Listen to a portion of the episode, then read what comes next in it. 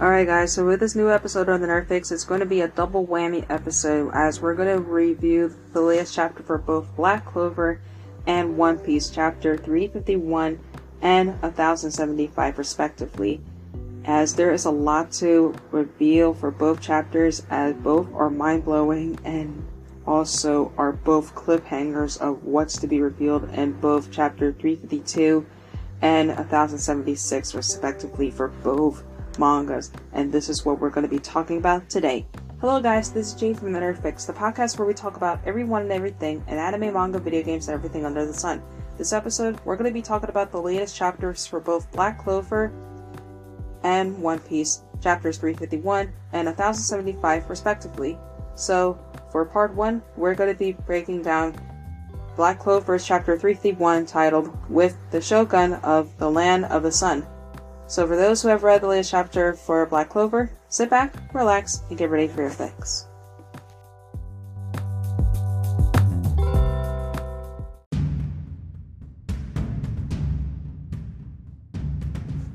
So, with the start of chapter 351 of Black Clover, it begins with Asta fighting the five headed dragon with his anti Magicenten. And with doing so, he is able to defeat the beast but it would regenerate and it would be meaningless to keep attacking it, even with the many times that Asta would continue to fight the the five-headed dragon.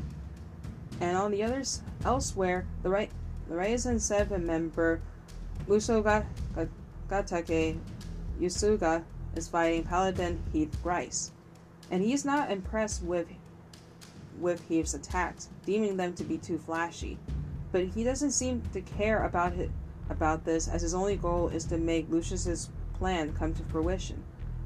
Yosuga then understands his emotions as he himself wants to defeat Heath for for Shogun Ryuya.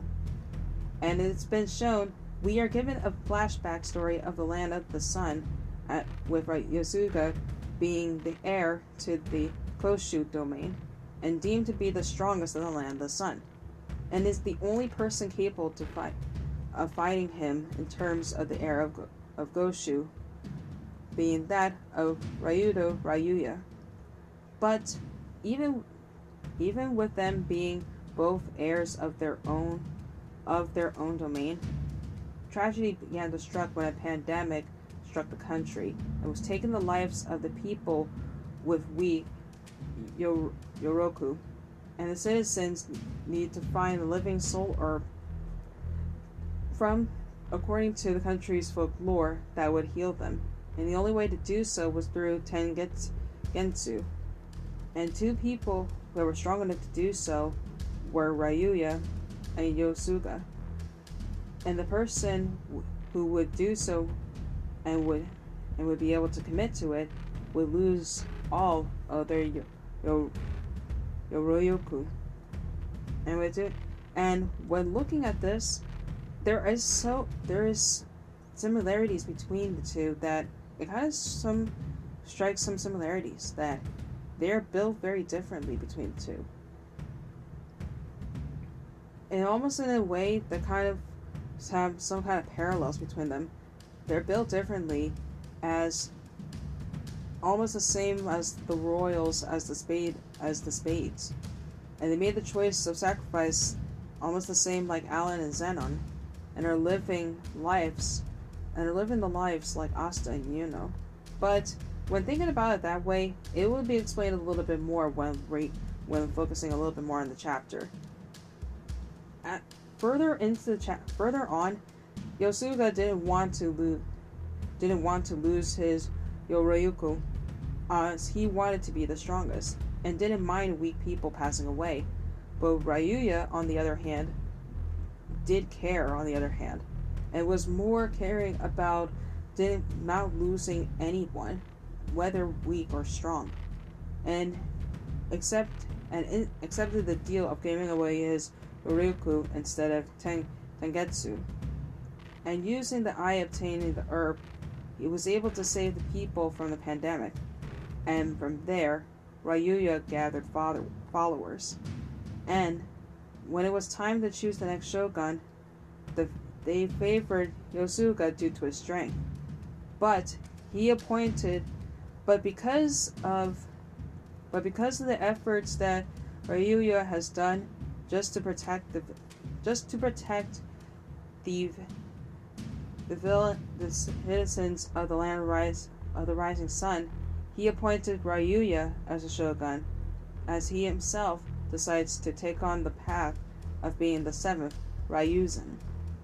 This, I think, that showed as much as how much he has grown, one, and two, that he cares more about being stronger than he does of looking after after the citizens of the land of the rising sun, which I think that really shows how much one of them is destined to be stronger, the other is more destined to look after their people.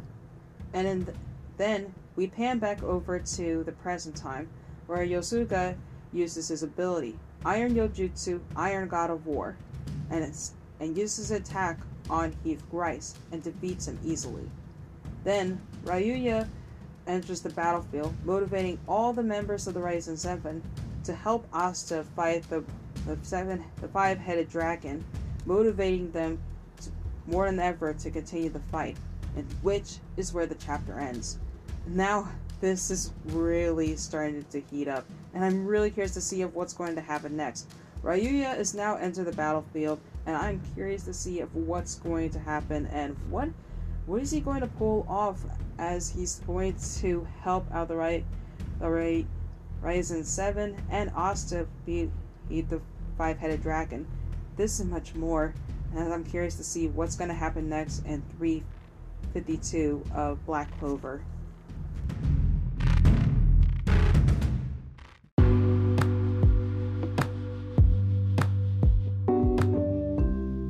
For part 2, we are going to review One Piece chapter 1075 titled Labophase's Death Game. And the start of the chapter, it begins with a cover page from Germa 66, Ah, an Emotionless Exertion, Volume 31. The genius scientist gets an audience with the Five Elders, where Vegapunk meets the Five Elders. And I'm really curious to see what's going what would happen afterwards once he meets the Five Elders and what the next phase is going to be. But with that much said, let's continue on the chapter.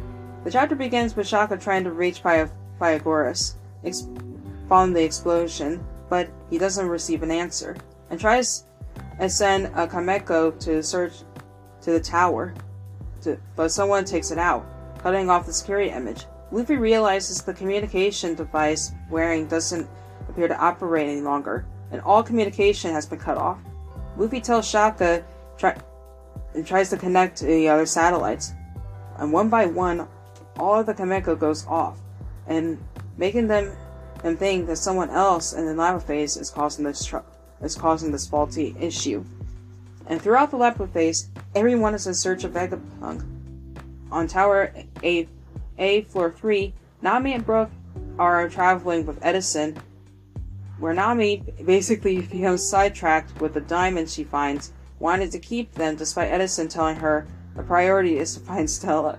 Which I think is probably classic of of Nami with her wanting to take anything that has to do with treasure, as she's someone who would take anything that has to do with money or goods or anything that has to do with treasure in general. And basically, even though he tells her they were man made, she's left in awe over these achievements.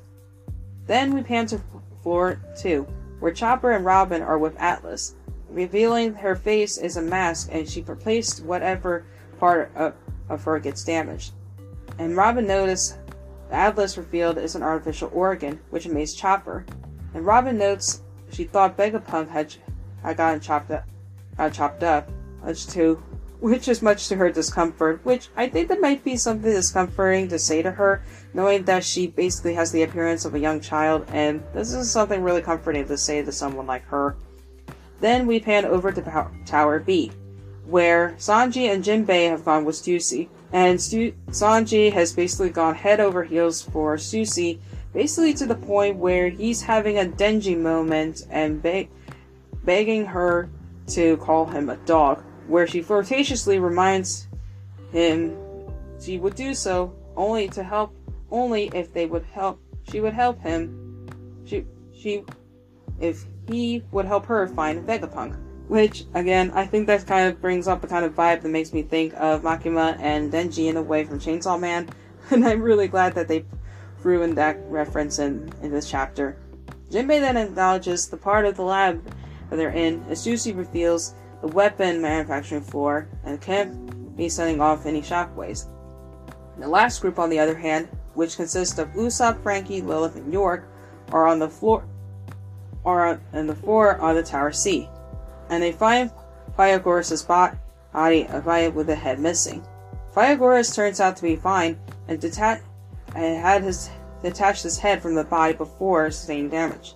He begins to freak out as York walks over to S Snake and tells them to wait outside, and Edison ordered her to stand down. But with doing so, she S Snake petrifies York with using with using the power of her fruit. And with this, Lilith tries to get her to stop, but Snake ignores and fires the laser at them, destroying the bridge and, and they all fall. But they fortunately land to safety, which, much to that, it just shows that even with with this, nothing would, would possibly happen to would possibly happen to them. That they were able to get out there before any anything were to happen. And Lilith tries to reach Ashaka, but nothing happens. And Franky tries to suggest that they fight. But she tells them it's impossible to beat a Sephiroth because they were created to be the strongest beings that, that were ever to be created by Vegapunk. We then pan back over to Tower A, where Luffy and Shaka meets with Zoro and see S Bear and S Hawk have breached the room, and Shaka attempts to make them stop, but they open fire. And they evade however, they were able to evade attacks, saving Lucci and Kaku, who are still unconscious. And Shaka begins to fear Vegapunk is still commanded to sever Sephiroth from the satellites. I can't I can't get them to stop. And and is trying to kill everyone, trapping them and cutting off the communications, and setting up the situation very carefully. Then, something very interesting happens that is unexpected from out of nowhere. Lucci and Kaku finally wake up and ask for Luffy and Zoro to wake to set them free from their cuffs, offering them to form a truce and, and to work and to fight alongside them so that way they would be able to get out. And in the last panel, we see a Luffy and Zoro's face with a look of pure disgust over their response. And this is where the chapter ends. Oh boy. So we're basically going to be in for a ride. So Rob, Lucci, and Kaku have basically asked Luffy and Zoro to team up with them so they could take out the Sephiroths. So I'm curious to see of what's going to happen. One and two. Now that we know that the Sephiroths are under the control of someone else, we're I'm curious to see of who the traitor could possibly be and where Vegapunk currently is because He's probably somewhere on Egg Island or probably in some other area that's a little bit further away on another point of the island that they're not familiar that they're probably not familiar with. But rest assured, I'm really curious to see of what's going to happen next in 1076 and also if things are going to become really really interesting by the next chapter. I am dying to know what's going to come next.